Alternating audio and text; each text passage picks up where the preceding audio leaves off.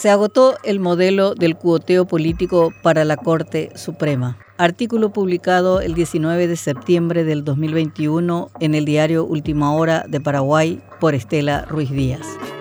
El 23 de septiembre finaliza el plazo de convocatoria de candidatos para el cargo de ministro de la Corte Suprema de Justicia. A solo cuatro días del cierre, apenas se presentaron seis candidatos.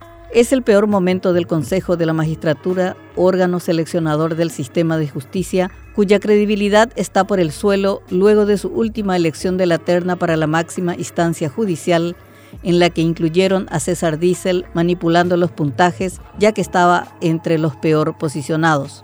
Este fue electo posteriormente ministro de Corte y se lo vincula políticamente al Partido Colorado. Unos dicen que responde a Horacio Cartes y otros al vicepresidente Hugo Velázquez, o a los dos.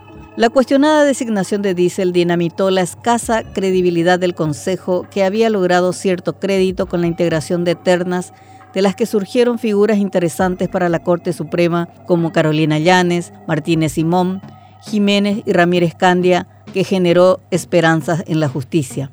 Debe decirse que el Consejo arma las ternas, el Senado designa y el Ejecutivo da su acuerdo final.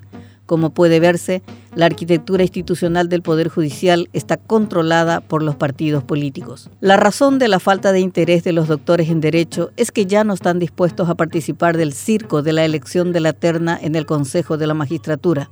En este caso, la asignación tiene color e incluso nombres. La vacancia generada por el fallecimiento de Gladys Vareiro de Módica adelantó la disputa. La misma pertenecía al PLRA y por tanto, según el acuerdo político, el cupo corresponde a los liberales. En el PLRA hay disputa entre los movimientos que buscan imponer a su candidato. En este contexto, sobresalen como candidatos el senador Víctor Ríos y la defensora pública Lorena Segovia. El primero responde al Grupo Liberal Independiente y tendría el apoyo del Frente Guazú, y un sector de la ANR, mientras que Segovia pertenece a las huestes de Blas Llano, con lo cual asegura el voto de la bancada cartista. La elección en el Senado vaticina negociaciones y pactos y aún no se puede decir con certeza qué sector ganará. Fuentes de la Corte Suprema señalan que Segovia estaba siendo preparada para el cargo por Vareiro de Módica. Recién en julio pasado, la defensora pública logró su doctorado en Derecho en la Universidad Metropolitana lo que refuerzan las versiones sobre la digitación. Segovia anunció el viernes su postulación a la Corte Suprema con un discurso cargado de simbolismo sobre los derechos de la mujer. Es necesario que más mujeres accedan como ministras a la máxima instancia judicial, señaló como punto de largada. Decadencia. La falta de confianza hacia el Consejo de la Magistratura evidencia la crisis del modelo del cuoteo político, sistema por el cual los partidos Colorado y Liberal, especialmente, y una tercera fuerza política coyuntural, acordaron en el 93 la distribución de cargos en la Corte Suprema, el Consejo de la Magistratura y el Jurado de Enjuiciamiento de Magistrados, fruto del pacto de gobernabilidad firmado por el presidente Juan Carlos Guasmosi y Domingo Laíno del PLRA. Dicho pacto se dio porque la ANR perdió el control del Congreso y entró en una espiral de disputas internas que obligó al presidente Guasmosi a buscar acuerdos para tener gobernabilidad.